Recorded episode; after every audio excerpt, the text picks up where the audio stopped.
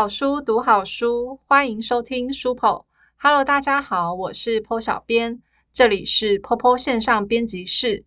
今天我们邀请到两位来宾，也是 Popo 线上编辑室的老熟人了。让我们欢迎资深编辑阿九。大家好，我是阿九。然后还有 Popo 编辑背后的男人佑哥。嘿，大家好。为什么会邀请这两位来宾呢？绝对不是 Po 小编想不出主题，所以我们要说废话了。今天呢，我们要来聊一个很有意义又感伤的话题，就是现在爱情小说的读者到底喜欢看什么？这个要从《天亮之后相爱》这本书的 podcast 说起。在那集的 podcast 里面啊，Po 小编有提到，其实很呃很久很久以前，就是黑道帮派。是言情小说里面非常受到欢迎的题材，大概就是每个呃看着言小长大的读者里面，家里面应该都有一两本以黑道为题材的一个言情小说啊。阿九，你有吗？我想了一下，我好像没有，因为我比较喜欢看的是古风的。哦哦，这个古风我们大家也要聊到，因为呢，我们的 Popo 编辑组长他曾经非常多次提到，他很喜欢看古代言小。可是现在这个市场就是比较不爱，明明这些都是过去就是言情小说的大热题材，为什么市场说变就变？我们今天就要来探讨时代的眼泪这个问题。那今天坡小编就请来阿九，跟破小编一样是看言小长大，我们都是有非常丰富的言小阅读资历。关于为什么言小在这个市场消失了？你会觉得言小消失了吗？其实它还在，只是好像真的越来越少人看，很神奇哦。大概在十年、十年以前，还是 PTT 上面言小版的人数很多。嗯，没错。对，原创版的人数还蛮少的。现在是完全相反过来了。我觉得跟阅读的习惯有差别，还有就是因为一开始的时候眼小它比较盛行的地方其实是租书店。我觉得眼小跟租书店。可以几乎可以画上等号，对，因为租书店的，就是你想想看，那时候全台全部的租书店有多少间？那那些书的曝光啊，还有就是他可能每出一本书，他就要必须要铺货到那么多间的租书店。对当时候的言小作者来说，我觉得他出书是有保障的，因为他一定可以进到这些租书店里面去。对，但是现在。的阅读模式跟阅读习惯，他我们可能习惯在网络上面阅读，习惯在网络上面看，然后我就不不用到租书店，而且现在租书店其实也几乎是消失了啦，真的是一个很感伤的话题耶。以前真的光高住书店就可以养活言少这个市场，真的。对啊，所以就是啊，时代的眼泪。没错，时代真的变得很快，可是也不能说完全怪说。呃，就是现在的人不看书，我觉得不能怪到这个地方去。我我本来会想说，是不是现在的阅读人口越来越少了？很多人都有感啊，好像说，哎，书卖的越来越少，然后漫画也越来越少人看，好像不只是整个言小或者是什么，其实整个类型出版市场全部都在衰退。但我觉得不能完全把原因怪在这边。嗯，这可能是一部分，因为现在娱乐比以前真的很多。我们以前大概就是。打打电玩还是单机游戏，你知道吗？以前大家都有破关那种 RPG 的那种经验。有啊有啊有啊。然后要不然就是去租书店啊。嗯。对啊，其实我们的娱乐真的还蛮单纯。天呐，哇，这集播出去，我希望大家都跟我们有共感。真的。对，跟我们一起怀念过去，这是一个怀旧特辑。可是现在就是我最大的娱乐就是滑手机、社群平台、刷剧、脸书、综艺。差不多，我最近也是都在看短影片。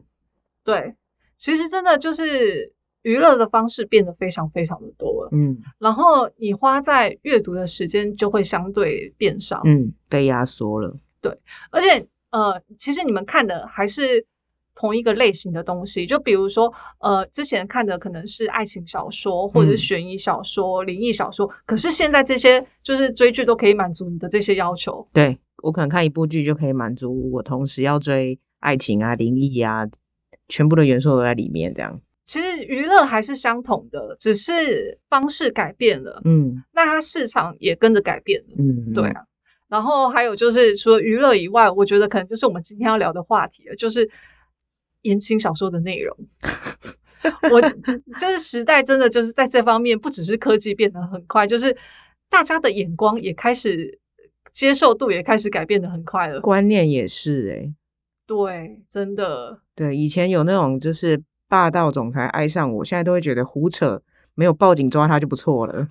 应该是说在那时候，大概是在我们大学以前，嗯。所有的学生其实大部分就是很单纯，像我说的，就是我们的娱乐是单纯的，嗯。然后你可能你对世界的认知也是单纯的，就是应该是说你受接收到的资讯没有那么多，嗯，所以那时候看到那么多丰富的一个演小内容的时候，你就很容易沉迷。可是现在不一样，现在就是很多人不止我们啦，就是现在的小朋友，他看到演小，他会吐槽说什么。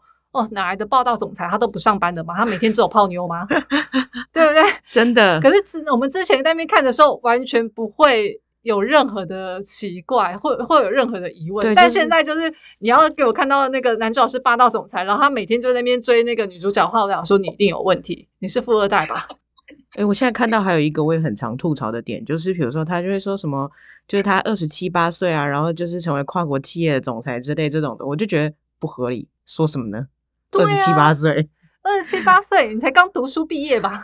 你是什么样的天才？对呀、可是可是以前对于这些都觉得嗯超级合理，对。嗯就像我们刚才讲到的那个黑道帮派的题材，以前真的超多。以前的那种黑道帮派在言小里面，它真的就是讲义气，嗯，然后呃，感觉黑道帮派所在言小里面，它就只是所谓义气的象征，然后就是非常的就什么酷酷炫狂霸拽，对酷炫狂狂霸拽，然后带着一堆小弟，但是他们不会乱杀人，不会贩毒，不会枪械。我说，嗯，这是真正的黑道吗？你少骗我了。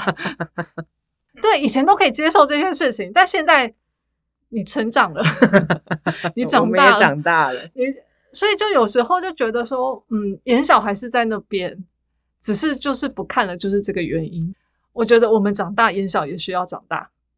有一部分是，就是当年还有当跟当年的社会风气也有关系吧。阿九就说，你就很喜欢看那个古风嘛，对古代言情。对，其实我真的觉得古代言情为什么现在就是不受用了？我觉得也不会到不受用，而是因为就是中国的原创小说太厉害了。我觉得不能说中国的原创小说太厉害，而是就是我我觉得不能说把那个所谓的《后宫甄嬛传》或者是《延禧攻略》类似这样的一个就是格局庞大呃磅礴的一个宫斗剧或者是古代剧。然后来跟就是台湾的言小做对比，好像就是台湾写不过他们。我觉得应该呃有一部分应该是格局的关系，就像我们现在比较没有办法接受所谓的一个霸道总裁嗯，跟那个黑道帮派的这些等等的设定，其实我觉得好像对于古代言情也是类似的感觉，就是王爷逼我嫁。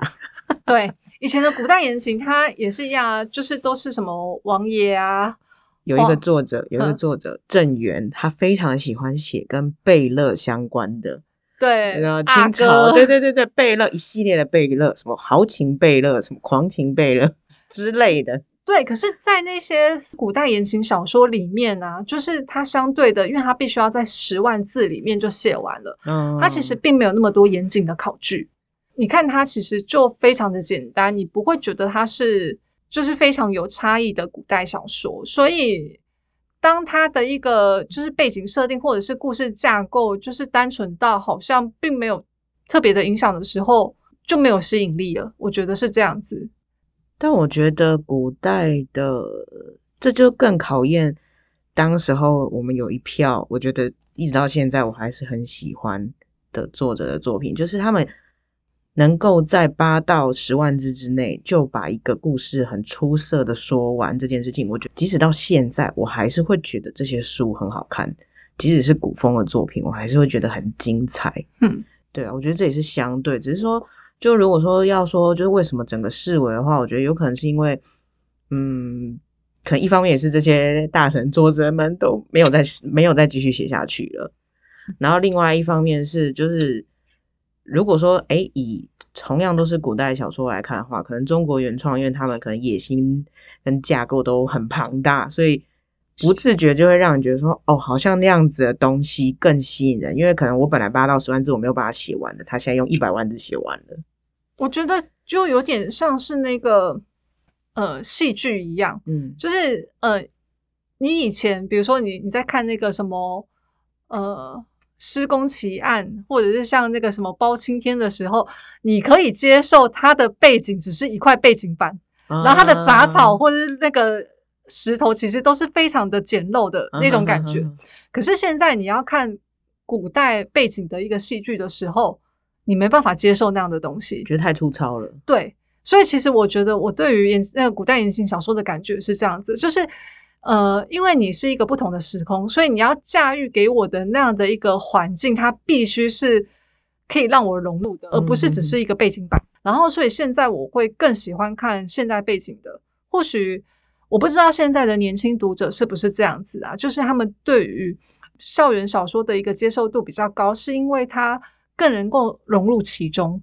坦白说啦，我觉得内容一直都是非常重要的 key point，因为像即使我现在，因为刚好前阵子不是都居家上班嘛，嗯。那我可能睡前的时候，我就突然又把身边的那一些言小再拿起来看，有些当时候我觉得很精彩的，其实我到现在也还是觉得很好看。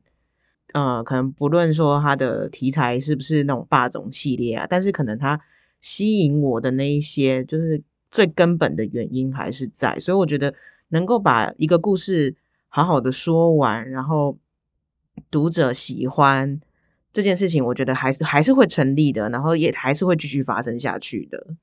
其实我那个特别就是想要聊，就是这些作者有一些还蛮关键的原因，就是说，你看席娟，就是我觉得席娟她当年真的是一个算是非常创意的作者，诶，就是她去尝试非常多的一个题材。诶，我其实看的第一本小说是他的、诶就我人生第一本言小是他的作品，哪一本书？那个席卷的，就是我就是赖你怎样，超久以前的，这一本好像普通诶，一九九八年，我好像看席娟的第一本书是那个什么，亲爱的你被我设计了。是未婚怀孕的那个吗？对，就是就是那一本的题材啊，就是那个什么呃，女主角是一个天才嘛，嗯，然后她暗恋那个男主角，然后就伙同他的朋友一起就是麻醉了男主角，偷了他的精子。这一本就是在 PTT 上面，就是最近被讨论，就是说天呐，就是当年看这个 OK，现在看就觉得说，犯罪。对这个女主角有问题呀、她怎么可以去偷人家精子？难怪那个男主角一见面就想要告她。合理合理，什么什么剧情呢、我的是不是很前卫？我跟你说，其实我觉得席娟是一个很前卫的作者、欸，你现在说很前卫，哎、我跟你说，他是台湾第一个写穿越的人，嗯，应该是吧？应该是，是哦应该是。对，我跟你讲，那个大陆的穿越都没有他早。哇，厉害，诶、其实很多就是你回头看的时候，有一票的大陆作者他们会，中国作者会说，他们其实受到台湾的言情小说影响也很深。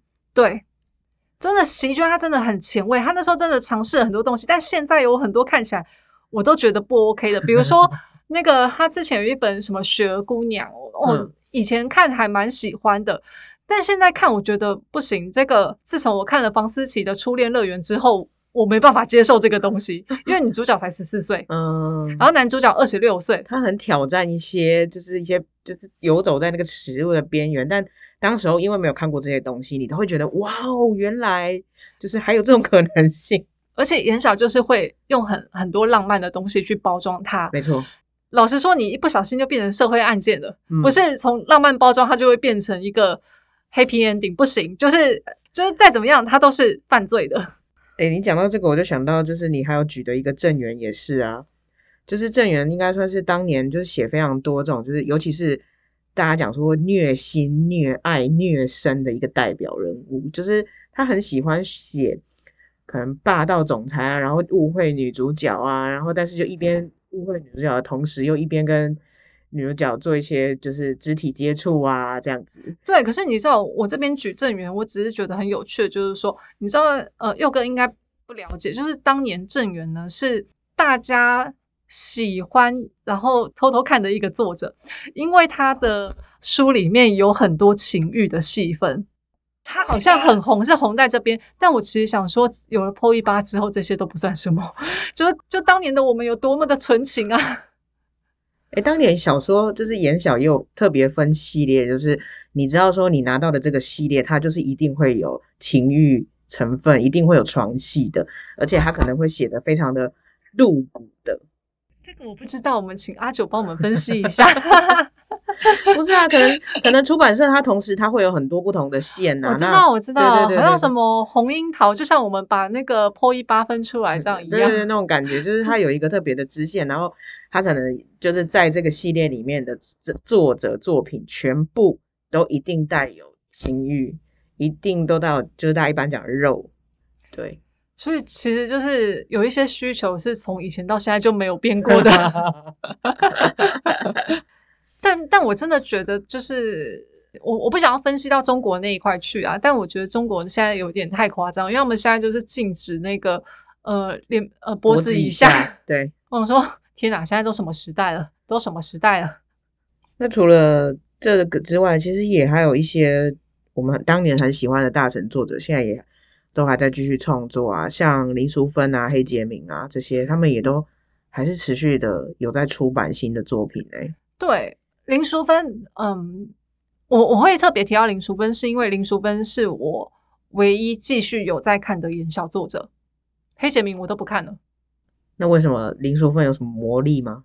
我很喜欢林大的文字，嗯，对对对，我觉得他的那个，因为我我觉得现在我很多不看言小的某一个原因就是。呃，文字的关系，我觉得大家可以深入的来聊这个东西。就是他的文字会让我觉得非常脱离现实。有时候言小的文字跟你现在看单纯的所谓原创小说的文字，它是有差别的。你会觉得就是那些言小的文字特别的恶心，对，做作老套，不要再叫小宝贝了，我不能接受。即使是黑杰明这些大神的作者。他也不例外哦，我我会不会说出去？就是这集播出去，我就会得罪很多人。但我要说，其实黑杰明他的书还是很好看，他的剧情还是很精彩。可是他可能在某一些剧情或者是氛围、文字上的运用，使得现在的我不是那么喜欢。我我觉得真实的想法是这样子啊。就是我最近还是有看啊，就是我觉得，可是很神奇啊，就是因为我最近才刚看完，就是黑杰明的那个红眼系列的一部作品。结果我发现最神奇的是，他谈情说爱的部分都被我快速跳过了，因为我我觉得好老套。对不起，我长大了。哎，对，我觉得这也是一个原因呢，就是当年你很可能很喜欢某一种类型的恋爱模式，或者是喜欢那一种感觉，但是也许随着你看的作品。变多，或者是整个社会氛围风气不一样了，你会有所改变。像我就讲一个，我其实超喜欢看暗恋题材的东西，可是后来再大一点点之后，就觉得说暗恋太累了。我觉得就是即使看爱情的东西，我也会比较想要追求真实。所以像比如说韩剧啊，我跟你讲，韩剧一样，如果在那边给我喊小宝贝的话，我也会关电视的哟。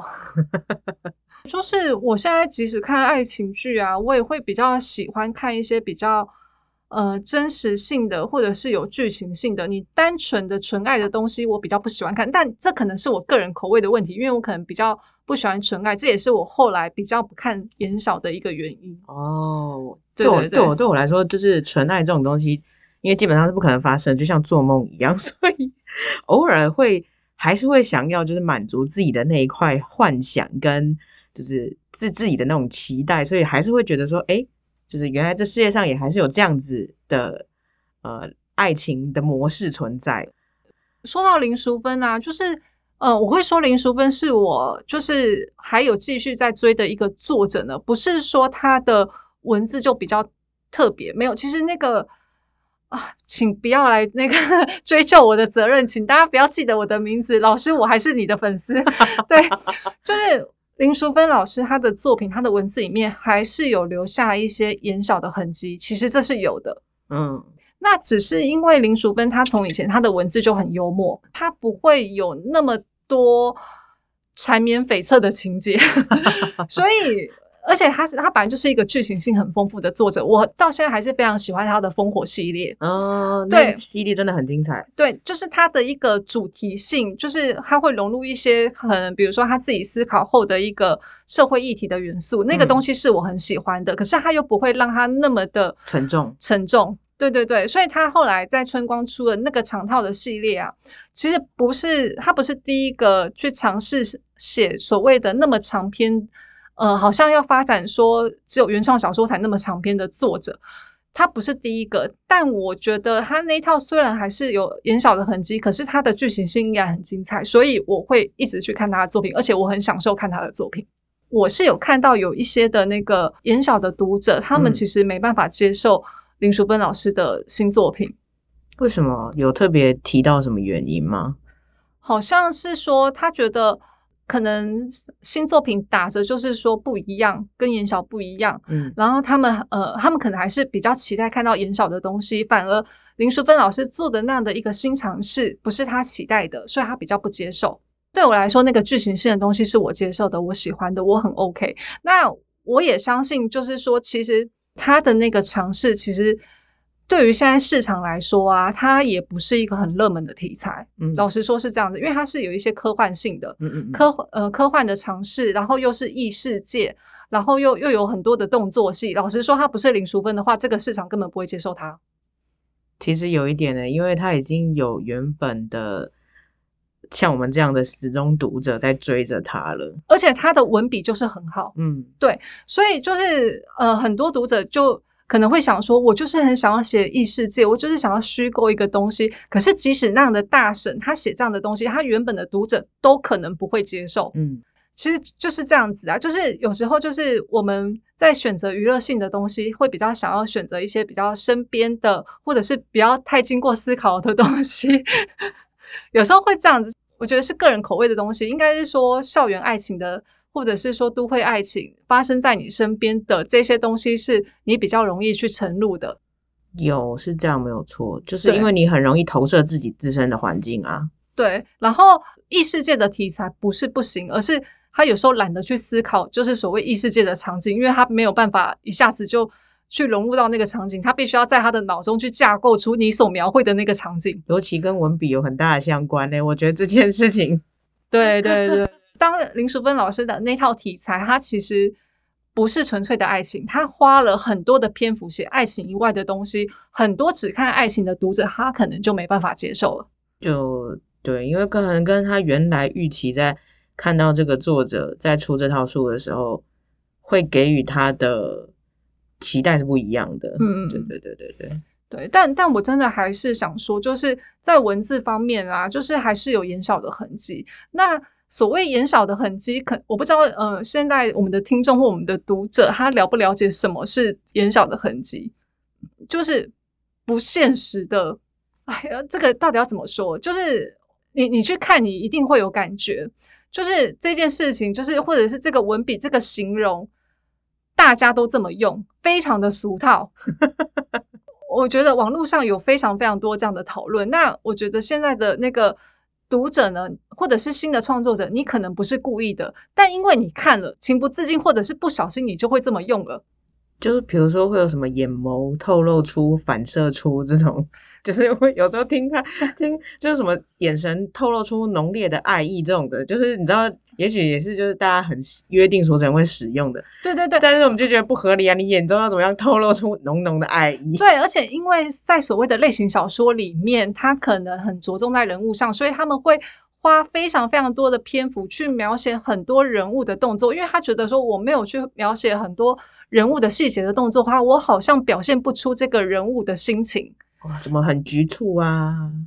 对，就是好像每一个每一句都要有一个形容词，可是 其实老实说，在文学写作上面，他不会这样用。嗯，他可能会呃，当然我们没有说这样子不好，因为嗯文学性是文学性的表达特质，他这样用你可能看不出来。文学性的东西有时候要读得很用力才看得出来，可是我们看娱乐性的东西，老实说不想要那么用力，所以有时候你适当的去表达，你会觉得啊那个动作好可爱。可是如果当你每一句都要有一个形容词的话，老实说会有时候会很烦。其实这也是要有一些拿捏的，可是有时候太多就是关于就是在人物性的一个形容词上面的重复，很多，你就会知道说啊，因为严小都那样用啊，所以这个就是严小的痕迹。我记得好像有一个很喜欢表现出女主角可爱的样子，都会说她鼻子一皱，让说你鼻子皱给我看啊。对，可是这个非常非常多。然后其实像哦，我我在这样讲又要得罪某一个大神作者，但是点心非常喜欢用就是纠结的手指头，他的什么白玉手指，他的白玉手指纠结在一起或者扭在一起，非常非常的多。希望去形容一个非常完美的女主角，可是老实说，人没有那么完美。形容她手指揪在一起，你不用形容是白玉的手指，就会这种很小的痕迹，就会让人家觉得很烦。就我可能真的是就都都都略过这些东西，咻咻咻的就过去了。对，可是呃，这个就是为什么我说那个言少的文字，它跟现在新的创作者的文字它是有差别的，就是说。现在创作你的原创小说，或者是你在网络上连载，不是说言少的文字不好，而是如果你使用太多的话，好像它会流于一种老套。因为你也知道，就是呃十几年前、二十年前的作者在用的词，就像呃十几年前、二十年前的作者他们在写的时候，他们也不会用马景涛式的怒吼。可是如果你用了他们的那些形容词的话，你就是用了。嗯，十几二十年前他们在表达文具的那个语气，它就是老套了。就像二十几年前他们如果还在马景涛式的怒吼的话，他们也敢表达出我们父母辈那时候的老套了。我觉得这个就是一个时代的语气啦，就是时代的语气不要引用，不是说言小的语气不好，而是时代的语气跟时代的用法。嗯，我觉得这点我有一点点体会，是在一个就是我非常非常非常喜欢的作者身上的作品上，我有这种感觉，就是雨晴。嗯，呃，于晴的作品我几乎可以收的，我全都收了。嗯，尤其是他后，但他后来呢，就是出了好几本，当年在看的时候都会觉得，就是那种朦胧式的爱情美感，觉得很喜欢。然后对于大家都很喜欢研究，就是于晴这一句话写的是什么意思，然后或者是说。哎，这个角色他现在讲出来这一句就是摸不着、让人摸不着头绪的话，到底什么意思？大家很喜欢去拆解。那当时候就觉得说我没有 get 到，是我可能资质不够。嗯，但其实现在再回头再看的时候，有时候就觉得说，你就写清楚，你何必这样呢？嗯，我我我也觉得这一点有时候很好笑。我我不是讲舆情或者是谁，而是说言言小的人物好像都很喜欢表现出一种莫测高深的样子来。然后很奇怪的是，就是大家会买单，不是大家会买单，而是在角色里面，他就他表示就是某一个人物，比如说男主角表现出莫测高深的一个样子来的时候，可能另外一个他的身边的兄弟，或者是女主角，或者是谁谁谁，就突然懂了他的意思。我想说，什么意思？对我我不懂啊，我看到现在还是不懂啊，你到底懂什么？那没有留任何伏笔跟痕迹，对，完全找不到。可是我觉得这个很危险，因为有时候我到现在小时候我还是会看到。可是对于我来说，这个就是逻辑性的问题，你不能随便表现出这个墨色高深的样子来。可我我就是看不懂啊。我我觉得还有一个啊，就是最不合逻辑的，就是男女主角到底在什么时候动心，然后完全毫无理由。但那个就是一见钟情的，我也是可以理解。所以，因为爱情的样子有很多种，那就算了嘛。有时候爱情就是他们要在一起啊，那可能就是如果你毫无理由的动心，会让你的爱情少了一些精彩。除非你就直接讲说，哎，我就是一见钟情。因为像那个蜂蜜幸运草就是啊，漫画，漫画，对他那时候不是就说那个什么竹本一看到小玉的时候，然后那个他旁边的真山就说啊，我看见一见钟情的样子了。对他，他那时候就是应该说那个人物的表现就可以看得出来说，哦，他对这个女生一见钟情。可是他们后面。就是他这整个故事并不是放在所谓的爱情的主题上，所以他的一见钟情只是一个开始，他后面还是有去描写爱情或者是生活，那就 OK，那就无所谓。可是如果你整个东西你都是在描写爱情，然后你毫无理由就说啊我爱上他，那我说嗯，那这有什么好看的？会会有一点，嗯嗯，但我还是很喜欢舆情哦，我要在这边澄清，就是我当时候看不懂，有些时候就是现在看懂了，然后。会觉得当时候为什么要这样子做的这些，但是我还是很喜欢他的作品本身，就是他带给我的感动跟就是我的那一份喜欢是没有变的。哦，我我也要澄清，就是说虽然我现在不看言少，但不代表我去否定过去的自己，我还是很喜欢那些大神跟小说。嗯，只是我现在看到就是有任何一个男主角在那边说啊你这个小东西的时候，我一定会撕碎他。我说不行不行。佑哥，你会对你太太，说出小宝贝或者是小甜心这种吗？怎么可能？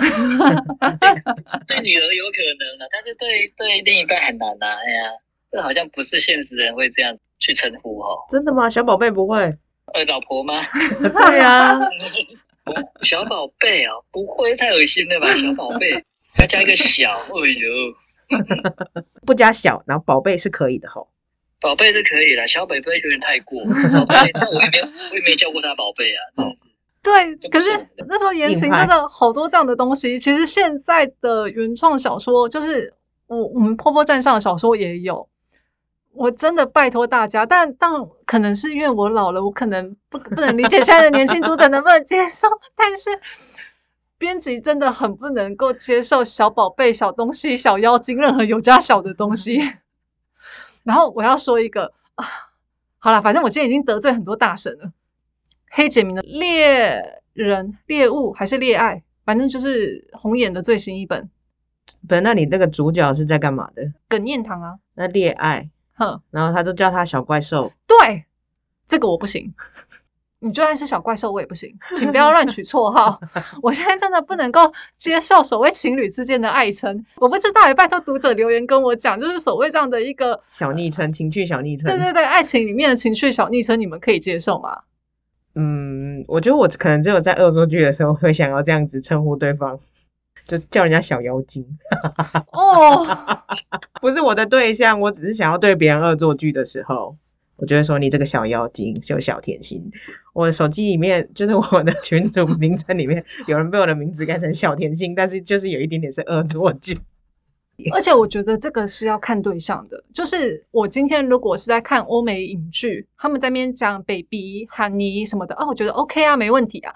但你今天 如果是发生在台湾的电视剧那边，宝贝啊，讲这样子，宝贝叫孩子我可以。嗯然后如果是那种呃情侣在那边讲宝贝，嗯好，为什么我觉得好像也没有违和感？对啊，那小宝贝不行，就是那个小，就是那个小。原来重点是在小。对我觉得可能现在因为时代开放了，我们的确可以听到有些情侣在那边喊宝贝，哦，这个好像就觉得可以，喊妖精，不行，硬是要妖精。对，就觉得很好笑但妖精我觉得还好，我觉得小宝贝反而比较不舒服。啊！你可以接受妖精，不可以接受小宝贝。对妖精，你这妖精，就是口气，我觉得妖精也还好啊。妖精有点，这个妖精，你这个妖精我觉得太好笑了。莫名的好笑了起来。我跟你讲，我只能接受你这个狐狸精，对不对？我我觉得大家在写爱情小说的时候啊，可以套用在现实生活中，你到底会不会对你的另一半说这样子的？可是有人可能真的会啊，什么你知道，就是比如说男女朋友之间会就叫什么，因为叫 baby 嘛，他们可能就叫 BB 之类的啊。但我就我就跟你说，像我刚才举例的嘛，就是喊宝贝，诶，这样子，我突然觉得好像无违和感可以接受，因为我们可能在现实生活中真的有听到这些事情。但呃，我觉得呃，对你的另一半说这种话，请你要能够接受你在公开场合对你的另一半说这种话，不会被人家侧目的。我相信大家都可以接受你这样子写。那个很多新闻或者是网络 D 卡什么，一定都有讨论。他们最讨厌在呃吃饭的时候听到旁边情侣说：“宝贝，你要不要加辣辣？”谁可以接受？告诉我谁可以接受？妖精，你要不要加辣辣？我他们用叠字是不是？居然辣辣嘞。啊，说啊不行，我不要菜菜。我跟你讲，只有对小孩子可以这样接受，对不对？就是那个佑哥，你对你的女儿说话，说宝贝，我们不要吃辣辣哦，那你要多吃一点点哦，是不是？大概都这样子。你会对老婆这样说吗我？我连我连小孩都不带用叠字的。是不是？是不是？妖精要不要吃辣辣？我们明明明明在做演小特辑，然后现在变成教育教育作者特辑，就是说千万不要这样写哦，因为编辑就是已经非常的成熟到不能够接受这样的东西。编辑已经老了，拜托不要考验我们的心脏。其实我觉得你只要能够合理的让我继续看下去，这些东西我觉得我都还算能够接受啦。就是对于这些用词，因为可能我就觉得它就是一个过场而已吧，对我来说。就是哦我是一个我是一个剧剧情取向、剧情流可是你很知道的人。我也是一个剧情取向的人，可是就像我我说我在看黑杰明最新那个那本新的小说的时候，就是爱情的东西就被我跳过了，可是它的剧情还是好看的，所以我就会着重在看剧情的发展怎么样。嗯嗯嗯，他那套系列真的是写的蛮精彩的，就是他架构的，而且他因为他很很认真的在考察这些资料，所以那些东西你会觉得很精彩。有时候我觉得在我们那个年代里面，我们会受到作者的一些启发，哎，就是如果说他在里面，因为他很用心，他很考究，所以他可能很想要介绍这个职业，所以我会因为受到他的影响，然后去看跟这个比较有相关的，像有些。对我们可能传统观念里面的言小里面，他会觉得说，哦，他他可能就是借就是不知道哪里来的女子，可能跟就是跟王爷啊、贝勒啊谈恋爱啊。可是有些作者他们可能后来就是比较花很多心思，他们可能在收集资料，他可能比如说，哎，有些是呃古代的什么样子的职业，然后他会很认真用心的在写这个女主角的背景角色的时候，他就把这些资讯很简单的就是写也融入在其中。撇除掉一些可能比较套路性的东西，他们还是有很多的一个主题或者是功课在他们的一个创作上面。那，我觉得，即使现在可能演小比较没有人看了，可是这些东西它还是精彩的。真的没错。对，哎，我我真的要说，就是大家不要觉得就是言情小说的那个公式套路很多，他们那时候以前，比如说在写古代言情小说的时候啊，其实真的是蛮认真在做功课的。就百家争鸣哎、就当我现在还是很佩服那些作者们。虽然是很公式化或者是娱乐性的东西，但呃，你认真写，它就是一个好作品。真的，嗯，其实现在也是，我那个现在陈宇他们在那个写那个小说，比如说陈宇的那个什么《赤瞳者》，诶，他很认真的去做了很多功课跟资料。嗯，对对对，当然就是我相信陈宇他去做这样的一个尝试的时候，他就像林淑芬去写长篇小说，他们都有一些冒险性在，因为他们不是写他们原本最擅长的东西。嗯，对，可是他们还是很认真的去写他们想要写的东西。我觉得可能不是所有的读者都喜欢，因为就像我刚才说的，就是林大的读者他可能期待值不一样啊，但一定他们还是会有很多部分的读者是喜欢他们这样的一个作品。嗯，对，同样的也是要跟大家讲啊，就是即使是这样的大神作者，他们再去写自己想要的东西，都有读者会不接受了。那如果你想要写自己想要的东西的话，你可能必须要先坚持的把你的读者经营起来之后，你才有办法去自由的做你想要做的事情。我觉得这点真的很重要。嗯，对、啊，听你们讲，我突然发现一件事情，就是眼小好像是不是有被污名化？就哦，他真的是被污名化了，应该就是说大家觉得他好像是那种。很没有营养的东西，以前的人来说，可是以前的人，就是我们的父母也觉得漫画是很没营养的东西啊。但老实说，漫画也是很精彩的呀。我觉得言小跟那个呃漫画都是一样，不要觉得好像它套一个就是美美的封面，应该说那个幻想性浪漫的封面，然后粉红色的字体或者是粉红色的一个书皮，好像它就是一个很没有营养性的东西，但。呃，娱乐的东西，你不能说它变成电视剧，它就是变成好像比较高大上一样，没有这回事。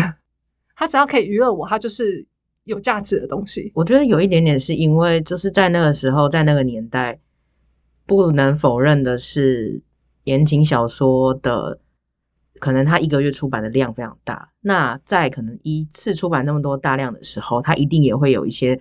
它是就是快速简单，要满足少女幻想，或者是就是满足女性对于爱情的幻想的那一块，所以它也许真的就是相对简单。就像我们可能前面刚刚聊到什么霸道总裁逼我嫁这种，有些真的没有是，有些有些真的没有逻，就是它没有什么逻辑性，或者是它没有什么考究，或者是一定要传达样什么样子的意念，它可能就是让我在阅读过程当中获得一个快乐、轻松，然后满足，就是诶，也许想要谈恋爱，然后就是有一个这样的恋爱。的故事的氛围的那种感觉的一个作品，但是也不能否认，是因为投入这个市场创作的人、创作的作者非常非常的多，所以到最后演变出发展的时候，就是呃，像也许有些一刚开始的作者，他也只是就是都是写那样的类型，可是当他慢慢慢慢慢慢养出自己的作读者群，然后朝着他自己想要去的那一条路上的时候，他会翻出更多不一样精彩的作品出来。破小编刚刚讲到的点心。点心虽然可能它有一些还也会让人家诟病的一些，比如说言小用词，可是他在我记得他有一套系列是在写呃一个呃古代系列，然后是好几个姐妹哦，我经记得经营钱宝贝好像之类的吧，对对对。然后他他在描写那一些职业的时候，他其实都是非常的考究，就非常的认真在描述这些关于相关职业他们应该要注意什么啊，然后应该会注重什么的。就是他其实这些背景架构，他也都是收集的非常的完善之后，他才呈现出来给读者看的。所以你要说他没有什么价值性，我觉得有点太全盘否认了言情小说，而且觉得它没有营养，这个也也太污名，而且全盘否认了。对，那我们聊到现在，我忍不住也想要问说，那时代在改变啊，我们刚刚也有讲到，就是以前可以接受，现在不能接受的。那那那，请问一下，现在的作者他们还能写什么？他们可以写他们现在的东西啊。哎，我觉得这个真的很妙，就是说以前到现在，应该说最快被人家接受或最快可以入入门的低门槛的东西，就是身边的故事，所以校园爱情会变多嘛。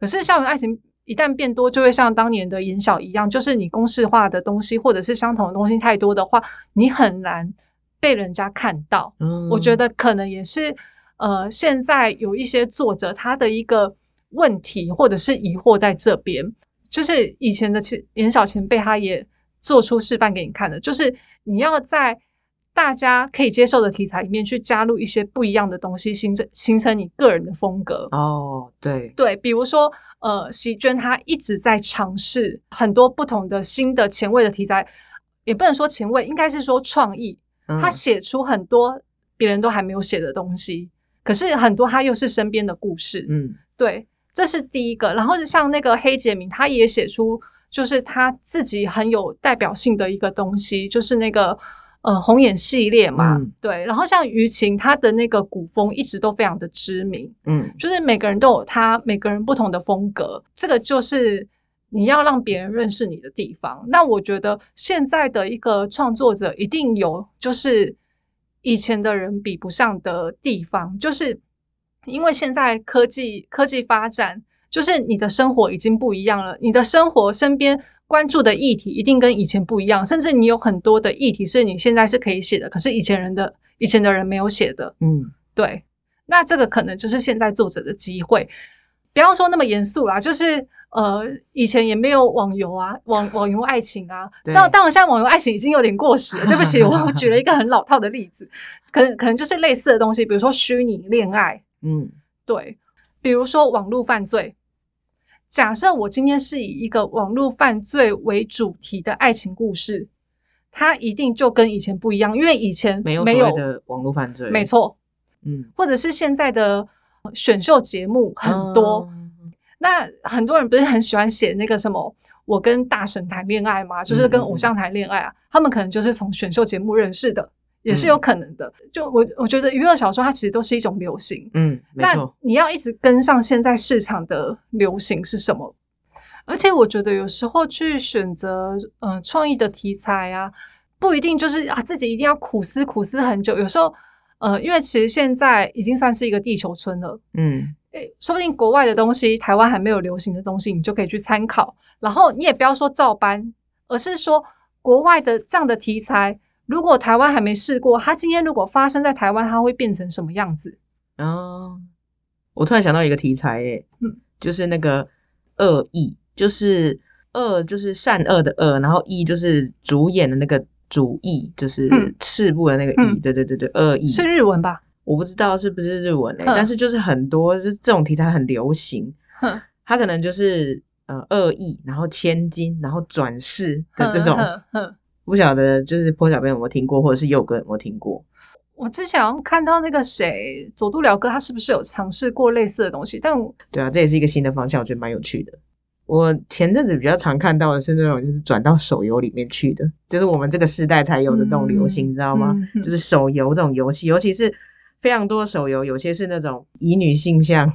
我嗯我我身为玩家，我是女主角，然后我可能身边有非常多的美男子可以选，然后我不小心就是呃穿越到了游戏里面去，那我可能不是身为女主角，我是身为坏的女配角。哦，这个有，这个有，对对对对嗯对对，就是这这是这也算是一种就是新的在我们这个年代才有的，因为我们我们现在我们现在这这一辈的人才有什么所谓的手游，然后才有就是这种乙女向的这种牵，就是游戏类的东西。哦，但我觉得所谓的那个呃女配角或者是坏心女配的这样的一个元素，其实，在泡泡站上已经有人在尝试喽。还蛮哎，是不是？我们也有出版过。你是说米林的吗？对对啊。然后我记得那个猫女士，猫女士，猫夫人，猫女士。对对对，她好像也有写类似的题材。嗯，那也蛮有趣的啊。对对对对对，在这样子的现在的这个状况底下，你可以把故事翻转，我觉得这也是一种创新能力啊。嗯嗯嗯。OK，今天感谢阿九跟佑哥跟我们聊了那么多眼小的发展。原本 原本感觉可能是有点失落，现在聊一聊，觉得说生命自然会找到它的出路，所以我觉得可能也想过去了，还是有很多人在写爱情故事。那今天还也蛮开心的，去聊到那么多有趣的话题。我觉得最有趣的大概就是那个 小宝贝，小宝贝，真的 就是希望这样子可以给各位的创作者借鉴，知道说，嗯，原来就是哪一些东西现在已经不好用了，可是。还有哪一些东西是各位创作者可以去尝试的？